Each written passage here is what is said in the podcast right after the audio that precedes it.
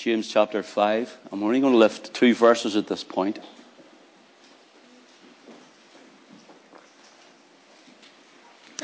James 5, verses 7 and 8. This evening we want to speak on the title, The Lord's Harvest. The Lord's Harvest. James 5 and 7.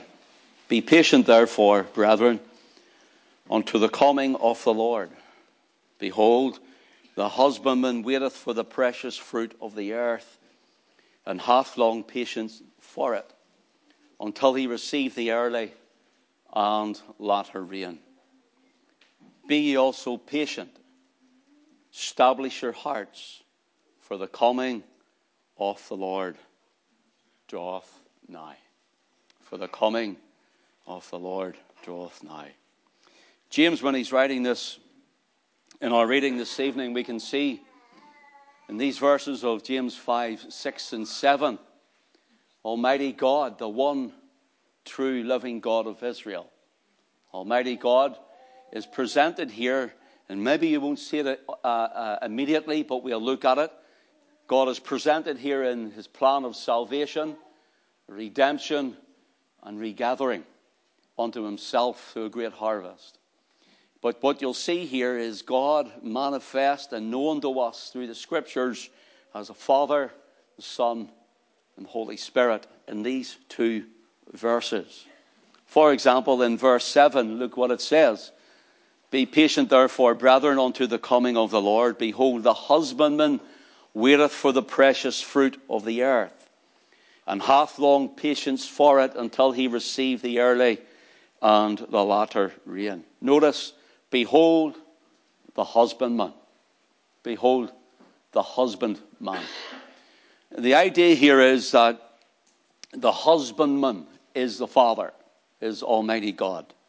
The husbandman is thought of by the Lord in John chapter 15 and in verse 1. The Lord Jesus, the Son of God, the Lord, He says, I am the true vine, and my Father is the husbandman. It's the exact same word here, the husbandman. So the Father is the husbandman. And the word husbandman can be broke down into two words. For example, uh, the the word for husbandman is gi or ground, and ergo means to do. And this is what it gives the idea where we get our English word is georgos is the, uh, the Greek word for husbandman. And georgos is where we get our English name George from. So not that the father's called George, but rather it means he is a tiller of the ground. He is the one who in parable and here in likeness. James tells us that he is the one who planted. Who is the one who planted our Heavenly Father? What did he plant? He planted a vine. Jesus says, I am the true vine. The idea is, I am the true vine. The vine was a, a type of ancient Israel. And it was not only a type of Israel, but Jesus now coming and says, I am the true vine, because Israel had sinned before God. And Israel had failed according to the commandments of God. And he said, I am the true vine. My father is the Georgos. Or my father is the one who hath planted. He planted the vine, and I'm the true vine. So from him I am planted, from him I am here. It gives the idea for the word George in our English actually also means a tiller of the ground or a dresser of the ground. And so the Georgos, behold the husbandman. The father is waiting for the fruit of the earth. Now we're going to go into a bit of a Bible study on this tonight as well. Trust you'll stay with me. Will you turn with me to Matthew chapter 21? Matthew 21, please. And let your eye run down to verse 33. We're going to see the husbandman, and he lets out his vineyard to husbandmen. That is, to, it was to Israel, then the, to the leaders and they failed miserably. Notice Matthew 21, verse 33. The Lord Jesus says, Here another parable. There was a certain householder which planted a vineyard. Notice the planter. The householder is also the husbandman of James 5. which planted a vineyard and hedged it round about and digged a wine press in it and built a tower and let it out to husbandmen and went into a far country. And the idea of this is this that God planted Israel the vine, or also what became later known as Judah, the fig tree in the vineyard. He planted it, he had a wine press, and he had a tower. What was that? He gave them a line of kings from King David. He also had temple for where the wine of the word was, the, the press was, for the fruit of the vine that would come from it. And notice here, God the Father, he is likened here to the householder who planted a vineyard. Verse 34 And when the time of the fruit drew near, he sent his servants to the husbandman that they might receive the fruits thereof. And the husbandman took his servants and beat one and killed another and stoned another. Again, he sent other servants more than the first, and they did unto them likewise. But last of all, he sent unto them his son, saying, They will reverence my son. But when the husbandmen saw the son, they said among themselves, This is the heir. Come, let us kill him, and let us seize on his inheritance. And they caught him and cast him, notice, out of the vineyard, and slew him. When the Lord thereof of the vineyard cometh, what will he do to those husbandmen? They say unto him, He will miserably destroy those wicked men, and will let out his vineyard to other husbandmen, which shall render their fruits in their, the fruits in their season. Then saith, Jesus saith unto him, Did ye never read the scriptures? The stone which the builders rejected, the same has become the head of the corner. This is the Lord's doing, is marvelous in our eyes. Therefore I say unto you, the kingdom of God shall be taken from you and given to a nation, bringing forth the fruits thereof. And whosoever shall fall upon this stone shall be broken. But on whomsoever it shall fall, it will grind to powder. And when the chief priests and Pharisees, notice this, had heard his parables, they perceived that he spake of them. But when they sought to lay hands on him, they feared the multitude because they took him for a prophet. The Lord Jesus was saying the husbandmen were meant to bring forth fruit ready for the harvest. And when the, the householder or the father was to come looking for the fruit, he finds none on it. And notice what he's saying. There's coming a time when the father is going to gather I don't want to offend anyone, but listen, the, the Israeli state that's there at the minute, I believe, you know, I believe it was to be there. It's prophesied to be there, so don't get me wrong.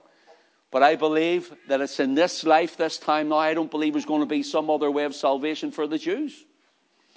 It's in Christ and in Christ alone. And listen to this now, folks. The Lord says He will also come and destroy them too.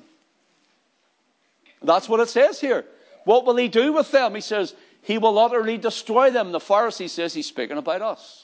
Why? Because they took the son, the heir, took him outside of the vineyard, outside the city walls, and they killed him or they crucified him.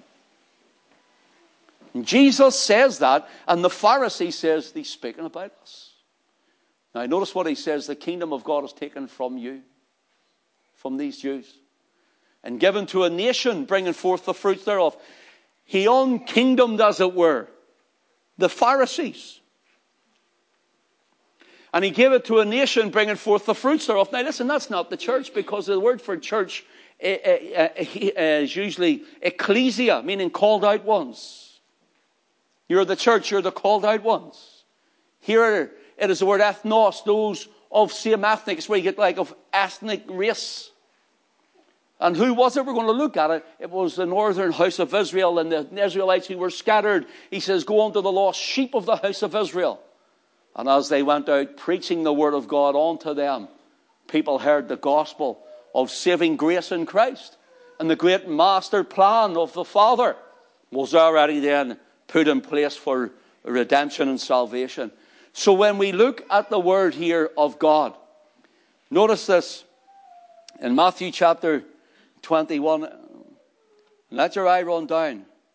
Verse 45 When the chief priests and Pharisees had heard his parables, they perceived that he spake of them. But when they sought to lay hands on him, they feared the multitude because the people took him for a prophet. Chapter 22 And Jesus answered and spake unto them again by parables, and says, The kingdom of heaven is likened unto a certain king which had made a marriage, and he sent forth servants to call them that were bidden to the wedding, and they would not come. Who's he speaking of? He's speaking to those he was ministering to.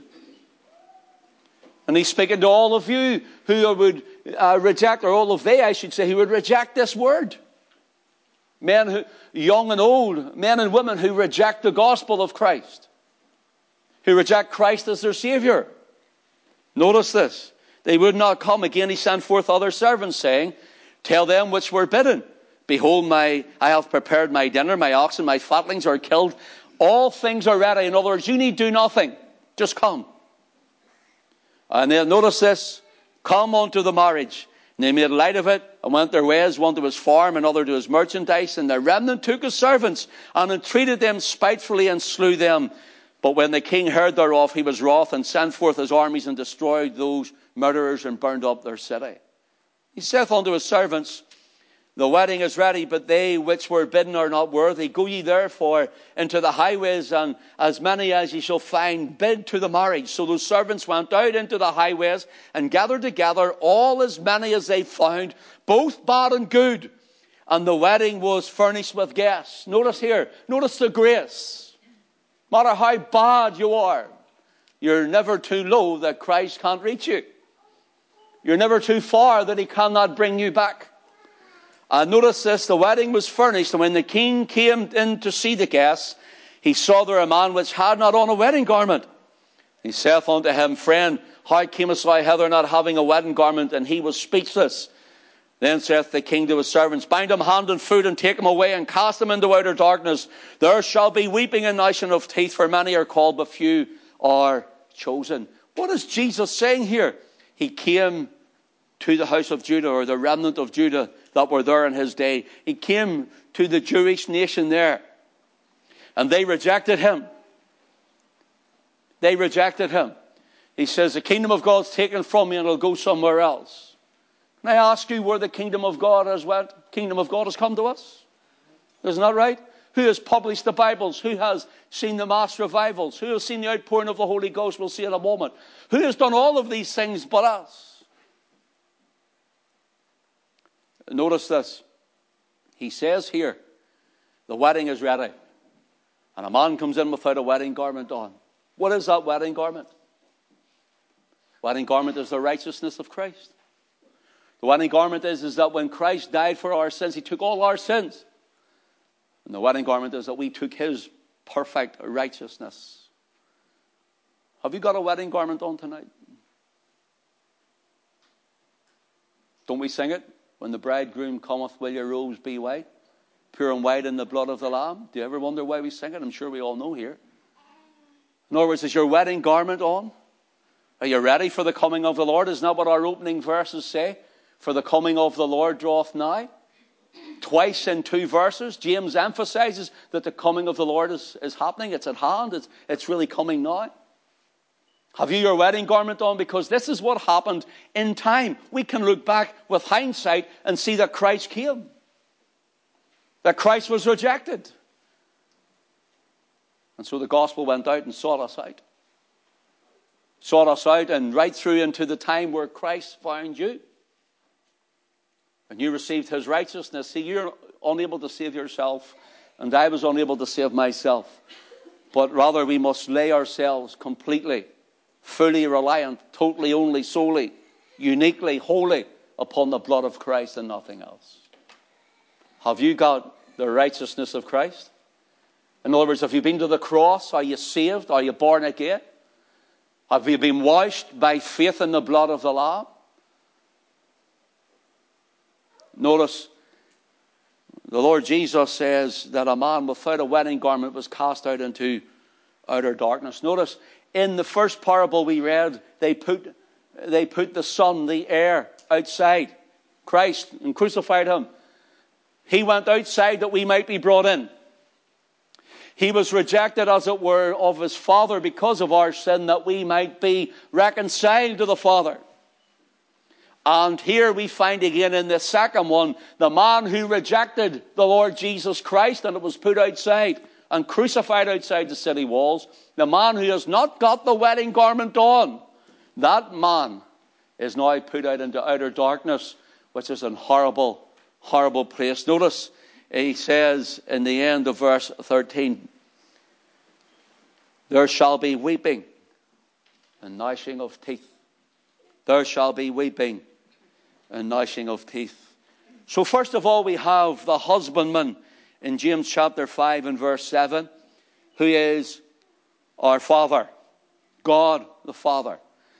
It says, Be patient, therefore, brethren, unto the coming of the Lord.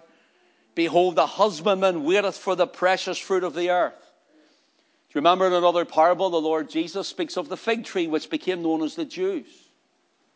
The fig tree, the, the, the, the parable was there's a man, the, the husbandman comes and says, Take this tree up. I'm paraphrasing for time. He says, And dig it out from the roots and cast it away. Why cumbereth it the ground? Do you remember that parable? I'm sure we know it. And the Lord Jesus, speaking of himself, he says, Lord, let it alone this year. He was digging at it for three years. He says, Lord, let it alone this year. And if it bear fruit, well. And if not, then we'll pluck it up. And that year was the third into the fourth year. And that spoke of Christ and his ministry. Christ went and he labored and he preached the kingdom of God and he preached unto the people all about, all over Judea and Samaria and Galilee. And he says, Father, leave it alone this year. And on the midst of the year, three and a half years, in the middle of that year, time is up. They crucified Christ, the Son. They rejected him. The heir was taken outside the walls of the city and crucified.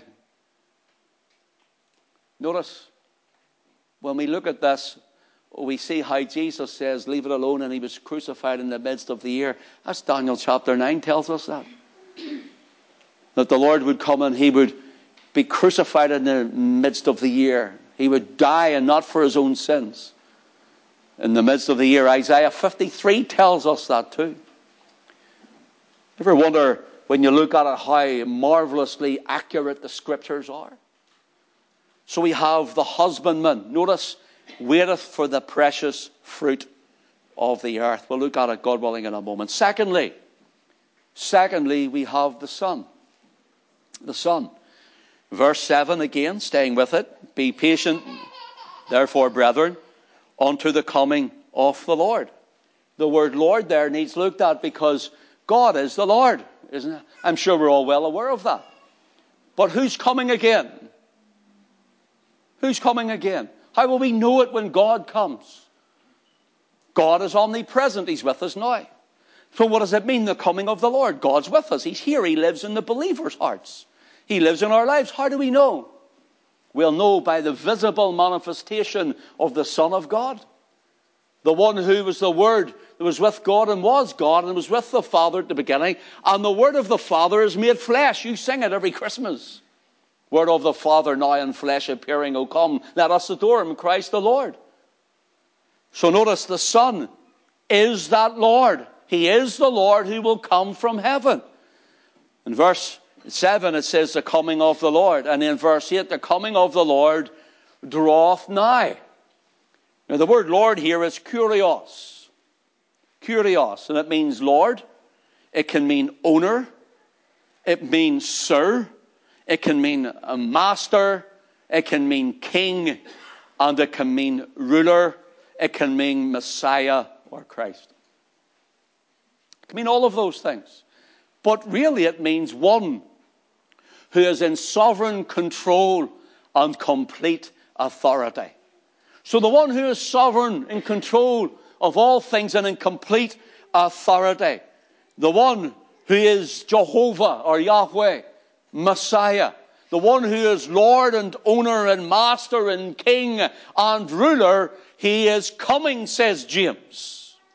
we must look a little further into this. We look at James chapter 1, it's only across a couple of pages, please. James chapter 1 and verse 5. If any of you lack wisdom, let him ask God, that giveth to all men liberally and upbraideth not and that it shall be given him. But let him ask in faith, not wavering, for he that wavereth is like the wave of the sea, driven with the wind and tossed. For let not that man think that he shall receive anything of the Lord. Now, notice the words here God and Lord. God and Lord. For example, let's look again at verse 5. If any of you lack wisdom, let him ask of God. The word for God here is the word theos. It's where you get theology and so on from. Theos. So if you and I are lacking wisdom, we're told go ask Theos, who is our Almighty God. Now stay with me on this. Gives the idea of the Godhead or the deity, the great deity. So if any of you lack wisdom, go ask the great deity. And then in verse 7 of that chapter, chapter 1, let not that man think that he shall receive anything. Who's he asking of? Theos, the great deity, the one true living God. And in verse 7, for let not that man think he shall receive anything of the Lord. Of who? Kurios. So he's asking Theos, and where does he get it from? Through the Lord or through Kurios. Don't want to try and make it too complicated here, but the idea is that God, the great eternal Spirit, our Heavenly Father, He comes and reveals Himself and makes Himself known as He did in the Garden of Eden. For example, God created all things. We know it, Genesis chapter 1. And then we read of the Lord God coming down. Notice it's God, God, God, God, the whole way through the book of, the first chapter of Genesis. And God said, and God said, and God said, and God said, and God says. Then in chapter 2, and the Lord God comes and he starts to have relationship with Adam. The Lord God there is the same Lord God here. Who was that? It's the Lord Jesus Christ. Pre Bethlehem, of course. And so that was broken in relationship with Adam's fall and sin. And now in Christ we're reconciled again to God. But notice this the Kurios or the controller, the sovereign Lord, Yahweh, Jehovah, master, king, and ruler over all things. He says, if you're asking God, it comes through who? Kurios, the Lord. So if we want to get to the Father, Jesus says in John chapter 14 and verse 6, you ready? I am the way, what does he say? And no man but by me. Isn't that right? There is one mediator between God and man, the man, Christ Jesus. You see, the mediator is, he is the one we go to the Father through. And he is the one the Father sends the blessing of redemption through. And here we're told, if any man lack wisdom, let him ask Theos. In the Old Testament or in the, in the Hebrew, it would be the name Elohim or El. And let him ask Theos here in the, in the Greek text. And it will come through the Lord. It will come through Christ. Salvation is found in Christ. God was in Christ. What was he doing? Reconciling the world unto himself. That's why Christ is central in all things. That's why Christ must have the preeminence at all times. That's why Christ is loved and adored and exalted and magnified and worshipped in this place. Because when we worship Him, we worship our Father. And when we come to Him, we're before our Father.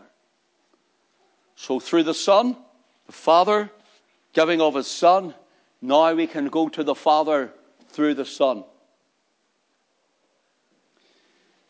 Would you turn with me to Matthew chapter 22, please? We'll just lift a verse out here. Verse 37. Matthew chapter 22, verse 37. The Lord Jesus is asked, What is the great commandment, the greatest commandment of all? By a lawyer who's with the Pharisees. And he says, Thou shalt love the Lord thy God. Now, listen, brothers and sisters, this is important because there are many people, and it's growing. It's growing. One time, uh, uh, and, and they're denied the deity and the eternality of the Lord Jesus Christ. They say, well, he was just a man born of Bethlehem or a good man. They say he was a prophet. Whether it was from Islam or whatever. And I'm not just picking that out because there's even Christian uh, people that I have known have turned away from the deity of Christ, saying, nope, he was just a man. The problem is here we have to understand that he was not just a man and he was not just a prophet. He is God in flesh, the Son of God. He always was and he always will be. He is the Word of the Father, eternal with him and from him. Notice this, what he says, Matthew 22, verse 37, please. The Lord Jesus being asked, What is the great commandment? Thou shalt love the Lord, the Kurios, thy God, the Theos. Who's the Lord? We already said, the Lord Jesus Christ. You shall love the Lord thy God. You know what Jesus is saying? That's me. If you don't love me, you don't love God. Friend, I'm unapologetic for that. I'm unapologetic. I, I, I, I, am not, I wouldn't say even I'm sorry that it would be offend people because nowadays you can't say Jesus is exclusively the only way to the Father, exclusively the only way to heaven. They're trying to stop us preach it and say it now, but I'm going to say it and I know it goes out live and I'm not, I'm unapologetic. I don't care who likes it and who doesn't like it. You can hear it. I'm going to say it. Jesus is the only way. Amen. He is the only way. And Jesus is Almighty God. He says, Me. I'm, going to not be apologized for this. If you don't love Jesus, you don't love God. I'm going to say it again, brothers and sisters. If you don't love Jesus, you don't love God. Do you believe that? Well, then, would you give an amen to that? Amen. Come on, brothers and sisters, you do it. Come on, raise the roof. In this house, we believe Jesus is uniquely and exclusively the only way of salvation, the only way to the Father, and He's the only way of redemption. And we love Him here. We love Him. Notice here, thou shalt love the Lord thy God with all. There's another all. We've done an all this morning, didn't we? Would you say all? All, all thy heart and with all thy soul, and with all thy mind. This is the first, he says, great commandment. Why? All. Can I ask you a question? How's your love life? Our pastor used to say it all the time. How's your love life? And then he used to say, I'm not talking about your love life. I'm talking about your love life. Your love life with Jesus your love life with Christ. Kurios, the Lord Jesus is the invisible God in flesh. And when he comes in on Matthew 21 and verse 9, they cry, Hosanna to the Son of David. Blessed is he that cometh in the name of the Lord. Of the same essence, of the same oneness and essence of the Father. Notice, Baruch haba b'shem Adonai, they were shouting and waving their palm leaves.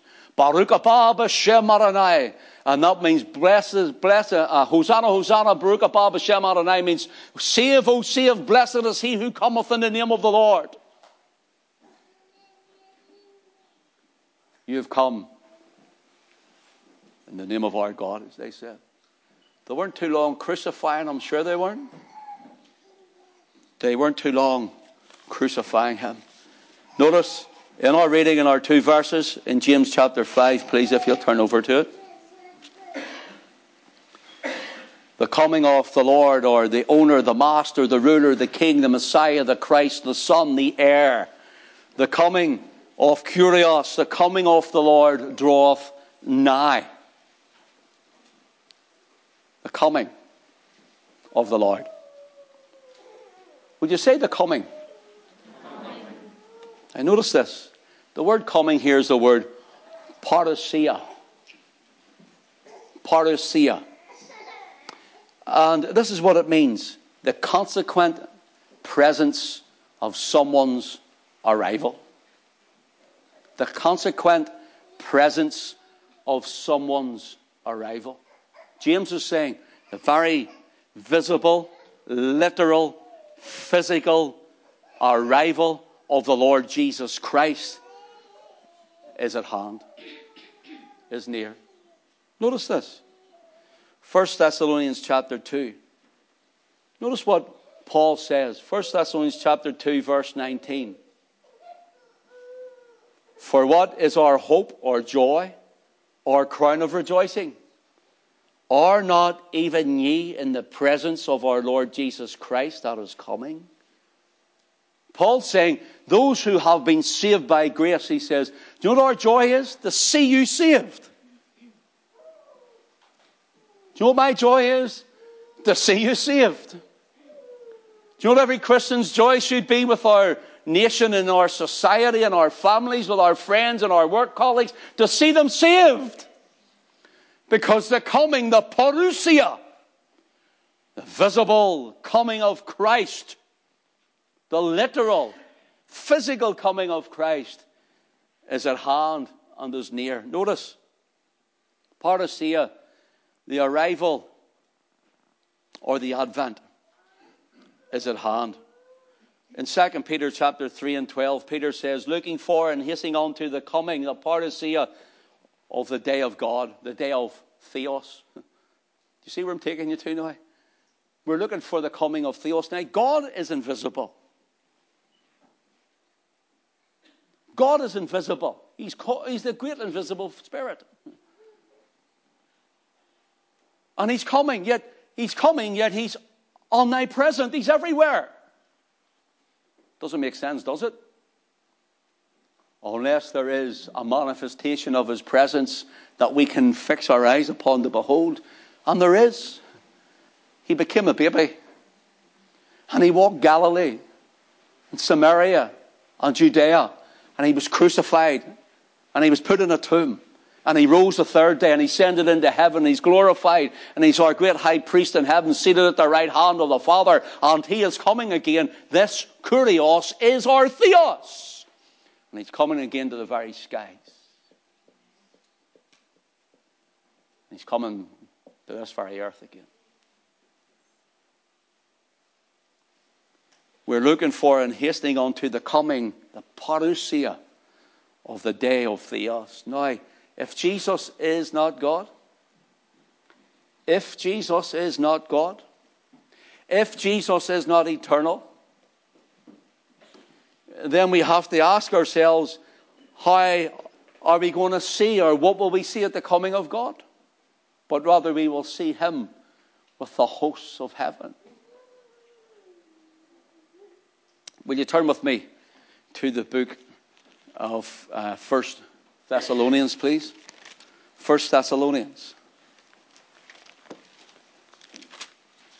First Thessalonians. I'm just checking the clock if we're okay yet. Chapter 4, please. Listen to what Paul says. Let your eye run down to verse 13. But I would not have you to be ignorant, brethren, concerning them which are asleep, are those Christians which have died. That you sorrow not even as others which have no hope. Didn't say you don't sorrow, Christian. He didn't say you don't have heartache and heartbreak, Christian. He didn't say you don't hurt and you don't miss them, Christian. He didn't say that. He says, We sorrow not even as others which have no hope. Now, notice this. For if we believe that Jesus died and rose again, even so them which also sleep or have died in Jesus will God bring with him. Notice, God's going to bring them with him. God's going to bring my mommy with him. God's going to bring your daddy.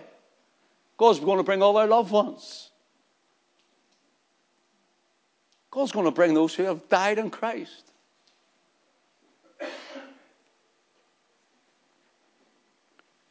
For this we say unto you by the word of the Lord, that we which are alive and remain unto the coming of the Lord shall not prevent them which are asleep. In other words, we're not going to be caught up.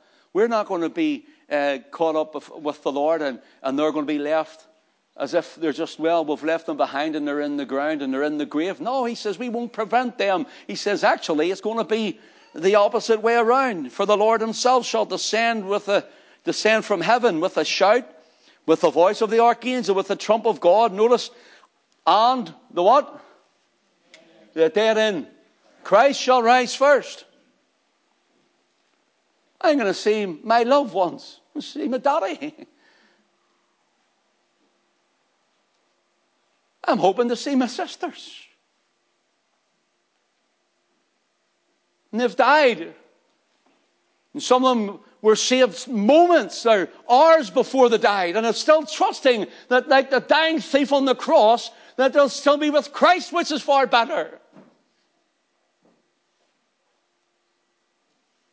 I'm going to see them. You're going to see yours. And they're going to rise first. Notice there's nothing secret about this. There's a shout, there's a voice of an archangel, there's a trumpet of God, and the graves are going to open. And then we're going to be caught up to meet the Lord with them. Then we which are alive and remain shall be caught up together in the, in the clouds to meet the Lord in the air, and so shall we ever be with the Lord. Wherefore, comfort one another with these words. Can I ask you, are you comforted by that, Christian? Believer, I am. You know why? It's oh, death where is thy sting, grave where is thy victory, isn't it? In other words, it, it may have took them for a while, but we're going to be reunited and meet them again. I'm going to meet my loved ones again. You'll meet your loved ones in Christ again. Be comforted with it. Paul didn't say we don't sorrow, but we sorrow not even as others which have no hope. I have a hope. You have a hope. Our hope is in Christ. I must move on here. Notice the Lord will descend, the dead will rise, and we will arise to meet the Lord in the air. Verse 17 So shall we ever be with the Lord. The coming of the Lord is something that gives the Christian, it's called the blessed hope.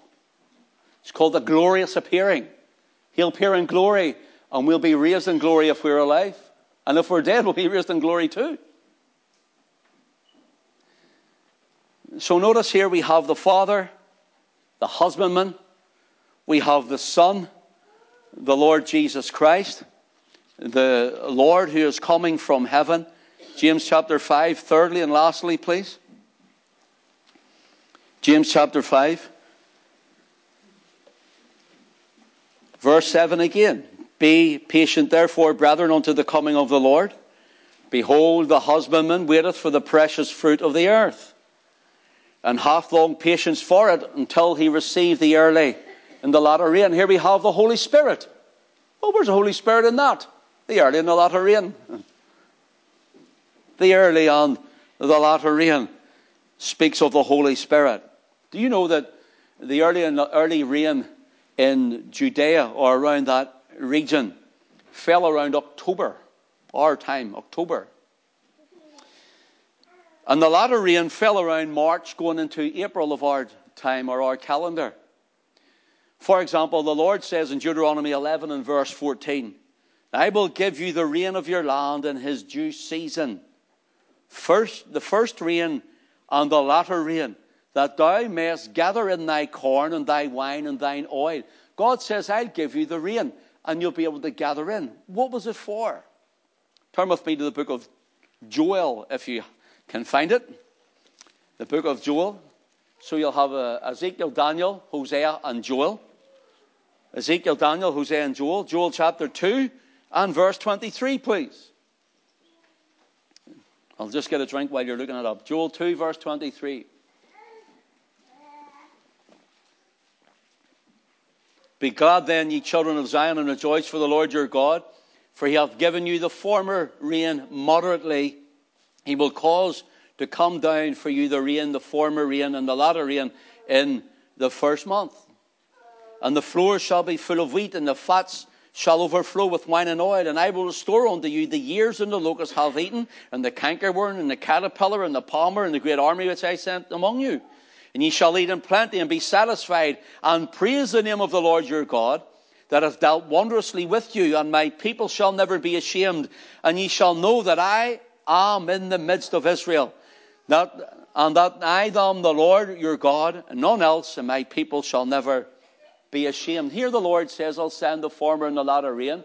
And James says it again, but he's saying it as a spiritual sense.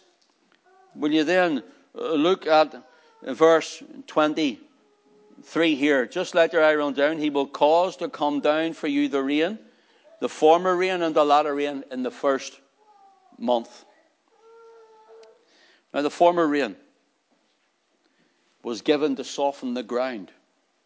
It doesn't mean there was just one rain and then it didn't rain to some other time a, a lot of months later at the end of the season. That's not what it means because it did fall rain at different times. It means that certain times when they expected rain, deluged rain. And that rain broke up the ground, the seed that was planted was covered over and left it for it to grow. Now, notice this, brothers and sisters. Watch this. This uh, rain, which was to soften the hard ground and the clods of soil, was to cause the corn to spring up, and then as it dried and started to grow. Do you ever see in some of the grass you're walking, there's like a little knot, and a little knot up the stalk? You see, that's to help it stay up. And that's what the Lord did. He allowed dry periods and then a little shower of rain, and it was to harden the stalk to cause the grain to grow. And the little knot would grow in it to keep it standing upright. Dry period ensues, and through those dry periods, the little knots came in. There's a little lesson there for us as children of God. You'll have dry periods in your life. You'll have dry periods when you're wondering where the Spirit is, dry periods when you're wondering where the Lord is, dry periods when you know what's happening. God's forming the knot in you, the little knot to help you stay upright, that you'll not break over and fall over and die. And that's what He did. And then He promises the latter rain. And what was the latter rain for? You ready? The latter rain was to mature the fruit before the harvest. The rain was to mature the fruit before the harvest. In Hosea chapter 6, you can read it, write it down and read it. We have in time. Verse 13, it says, He shall come unto us as the rain, as the former, as the latter and former rain unto the earth. But Hosea is preaching to the northern kingdom of the house of Israel, and they're saying, God's going to come like rain in the spirit. That's what he's saying. And in fact, if you were to read the first two verses before that, talks about a breaking up. I've already taught on it, I'll maybe teach on it again afresh another time. He was speaking here prophetically, and we go through time, it spoke of the Reformation that came to our nation. The Spirit of God coming on us.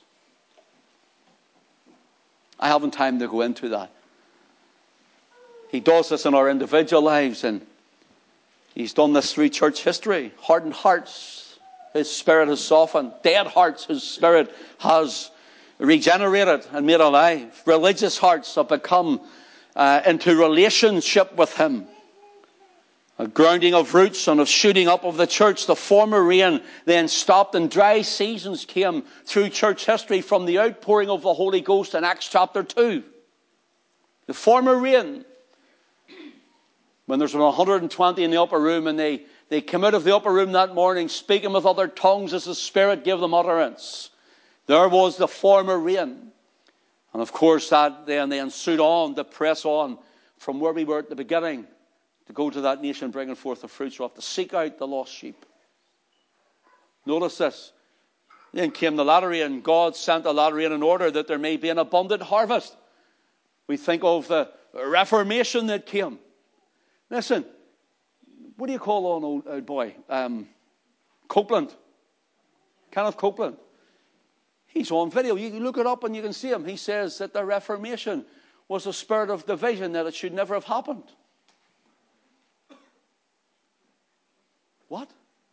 It was the biggest move of the Holy Ghost from the day of Pentecost. Brought truth. Brought out the rain. And then he brought out the great revivals.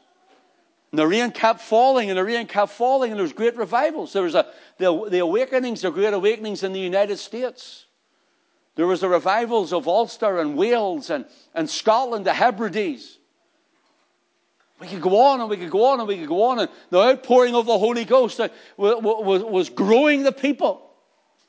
Azusa Street, we hear of the outpouring of the Spirit and the Pentecostal movement starting. It didn't start in Azusa Street at all. It started in Topeka, Kansas. Five years before that. God poured out His Spirit. Notice this as we come to a close. It was to mature the fruit for the harvest. To mature. You're the fruit. Remember, the man comes, the husbandman comes, and he looks for the fruit. There was none, and he says, Tear it up. God's coming to look for fruit for his harvest. I'm going to round this up. We've been pretty long. Let me thank you for your attention. Notice the husbandman waiteth for the precious fruit of the earth. He waits for the harvest, the ingathering, and he hath long patience for it. Verse 8 it says, Be also patient, for the coming of the Lord draweth nigh. There's a word of exhortation for you, church. Be patient because we see things encroaching on us. The reapers are ready, the harvest is ripe, and Christ is coming. And the thing is, are you saved? Are you saved? How do we know that the reapers are ready? Well, we have two other scriptures to look at quickly, and then that's us finished. Will you go to Matthew's Gospel again, please? Go to Matthew's Gospel, chapter 9. Matthew's Gospel, chapter 9. Told you it's going to be more like a Bible study than a preach tonight, didn't it? Then I find it hard not to preach, and then I go back into the study. Matthew's Gospel, chapter 9. And let your eye run down to verse 37. Then saith he unto his disciples, The harvest truly is plenteous, but the labourers are few. Pray ye therefore the Lord of the harvest that he will send forth labourers into his harvest. He says, Pray that the Lord will send forth labourers. In other words, there's a harvest out there that needs reaped. Turn with me to Matthew 13. A few pages over, Matthew 13. Matthew 13.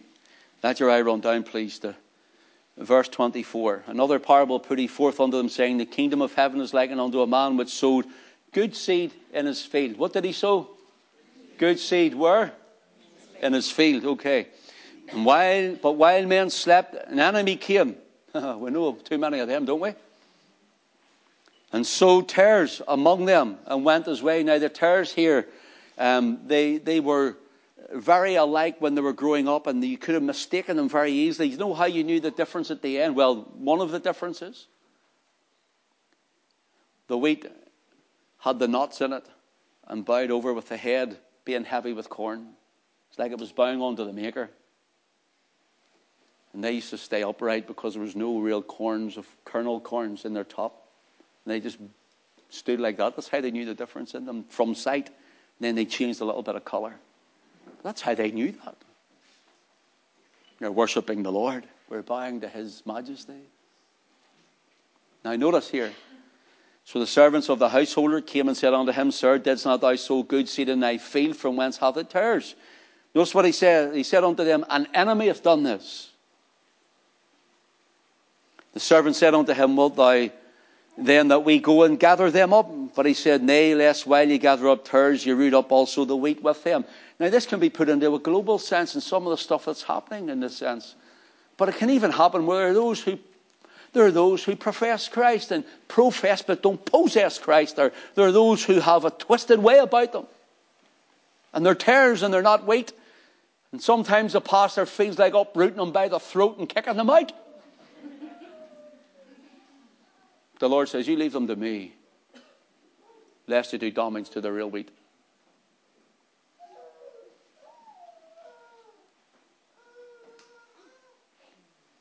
He said unto them, An enemy hath done this. Verse 29, but he says, Nay, lest while they gather up tares, ye root up also the wheat with them. But let both grow together until the harvest.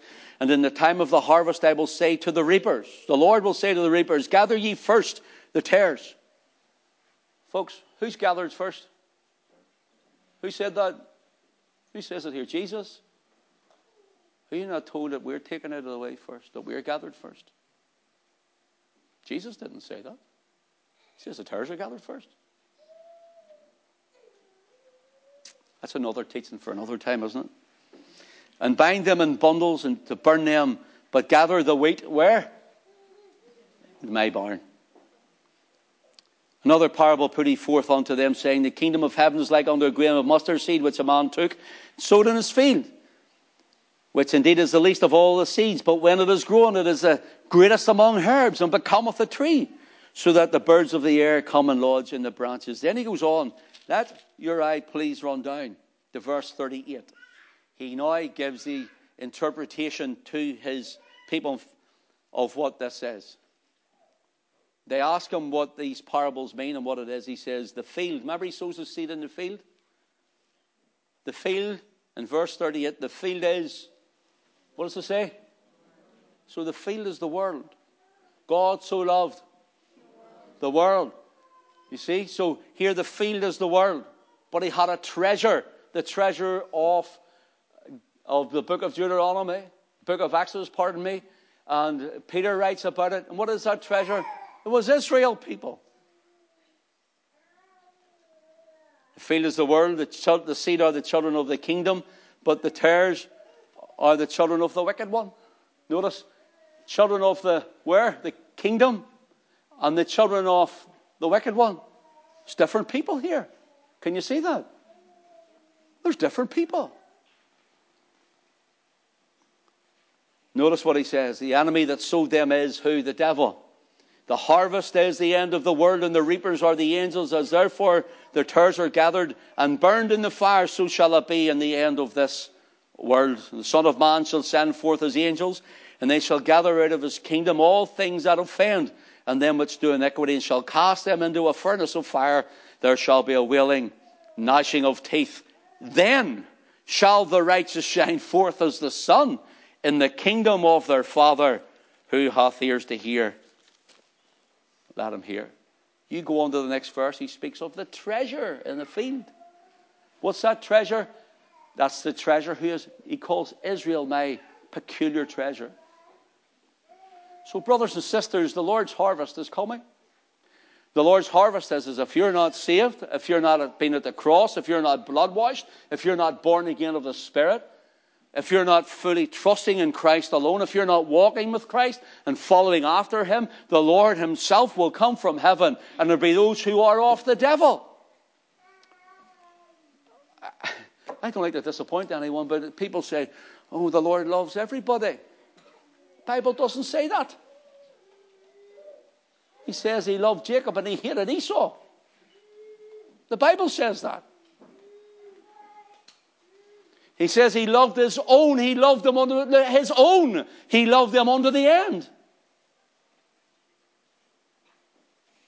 There's children of the wicked one. And there's the children of God. Which one are you tonight? I trust you're a child of God. I trust you're born again. For the Lord's harvest is coming. And we must be ready. Amen. God bless us all.